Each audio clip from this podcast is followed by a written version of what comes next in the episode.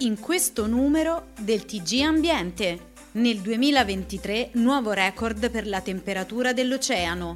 Boom per le emissioni di CO2 dell'industria digitale. L'impatto ambientale dei farmaci. Vueling investe sulla sostenibilità.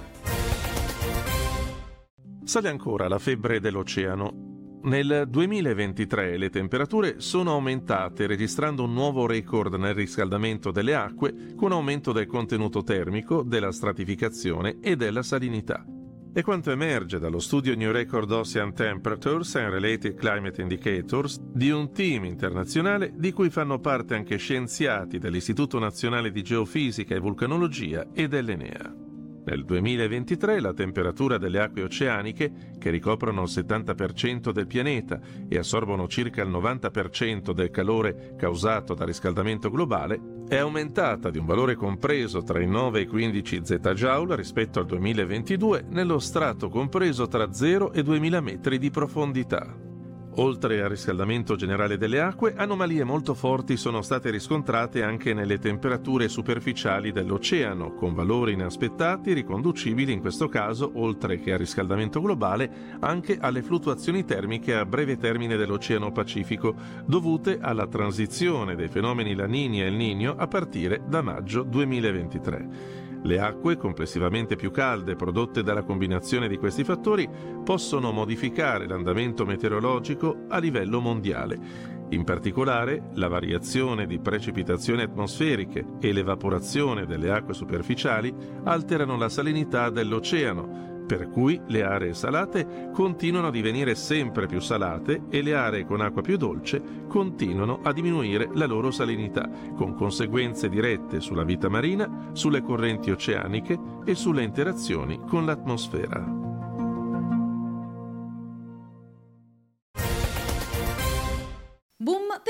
Emissioni di CO2 dell'industria digitale. Secondo uno studio pubblicato sulla rivista Nature dai ricercatori dell'Università cinese di Wuhan, le emissioni del settore digitale cresceranno esponenzialmente del 775% entro il 2040, passando dall'1,6% del 2017 al 14%. Oltre alle emissioni di CO2 generate dai dispositivi digitali, infatti, che sono passate dal 2% del 2008 al 3,7% del 2020, lo studio individua tra le cause principali dell'aumento l'impatto delle tecnologie come l'intelligenza artificiale, che richiede una grande quantità di energia per l'elaborazione di calcoli complessi. A questo si aggiunge l'ulteriore problema inerente allo smaltimento dei prodotti tecnologici che contribuisce alle emissioni emissioni di gas serra, comporta rischi ambientali a causa di sostanze pericolose come il mercurio, il piombo e il cadmio che possono contaminare aria e suolo e contribuisce anche alla deforestazione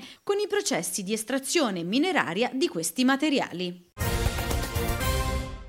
Anche i farmaci possono inquinare l'ambiente contaminando suolo, fiumi, laghi e mari e provocando danni a piante e animali. Nel suo ultimo rapporto sull'uso di farmaci in Italia, l'Agenzia Italiana del Farmaco dedica un intero capitolo all'impatto ambientale dei medicinali che assumiamo. I medicinali infatti possono inquinare sia quando li smaltiamo in modo improprio, eliminandoli attraverso i servizi igienici o la pattumiera di casa, anziché conferirli negli appositi contenitori fuori dalle farmacie o nelle isole ecologiche, sia perché, dopo essere stati assunti dall'uomo, finiscono nelle acque reflue. Il rapporto ha analizzato 90 principi attivi selezionati tra quelli a maggior consumo, quelli con la più elevata tossicità ambientale e quelli monitorati dal sistema europeo Watch List appartenenti a 28 classi terapeutiche. Nella metà di queste classi è stato rilevato almeno un principio attivo con un rischio ambientale alto o moderato. In particolare, alcuni tra i farmaci più utilizzati nel nostro paese che rientrano nella categoria degli antinfiammatori non steroidei risultano essere altamente nocivi per l'ecosistema, causando danni cellulari ai pesci con effetti avversi su respirazione, crescita e la capacità riproduttiva. Una grave minaccia sono anche gli antibiotici. La loro presenza nelle acque contribuisce allo sviluppo e alla diffusione delle resistenze batteriche a questi farmaci e alterano il microbiota ambientale. È quindi importante che ognuno di noi faccia la sua parte, evitando di fare scorte quando non è necessario, evitare di sciacquare i residui del farmaco nel lavandino e seguendo le corrette procedure per lo smaltimento delle confezioni scadute o rimaste inutilizzate.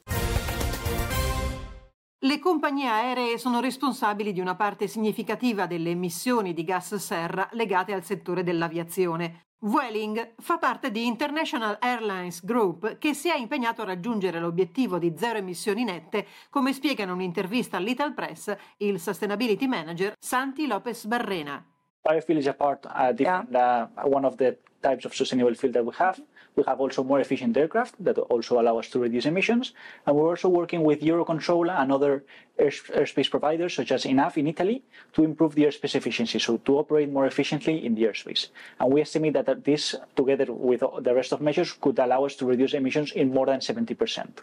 Ok, um, secondo uh, la IATA, la principale associazione del trasporto um, aereo, uh, se appunto le, le, compagnie aeree volessero azzerare completamente uh, le emissioni nette di anidride carbonica dovrebbero investire 5 mila miliardi di dollari entro da qui al 2050. Quanto intende investire Vueling proprio per combattere il cambiamento climatico nei prossimi anni? So Vueling is making huge investments in renewing the fleet. So we've incorporated newer aircraft this year, this last year in 2023, and we will continue to renew the fleet into more efficient airplanes. But we need to have a solid uh, background and, and, numbers backing this, this business plan. And we think that we can achieve this uh, fleet renewal, which will allow us to reduce efficiency, to improve efficiency, sorry, reduce consumption in more than 20%.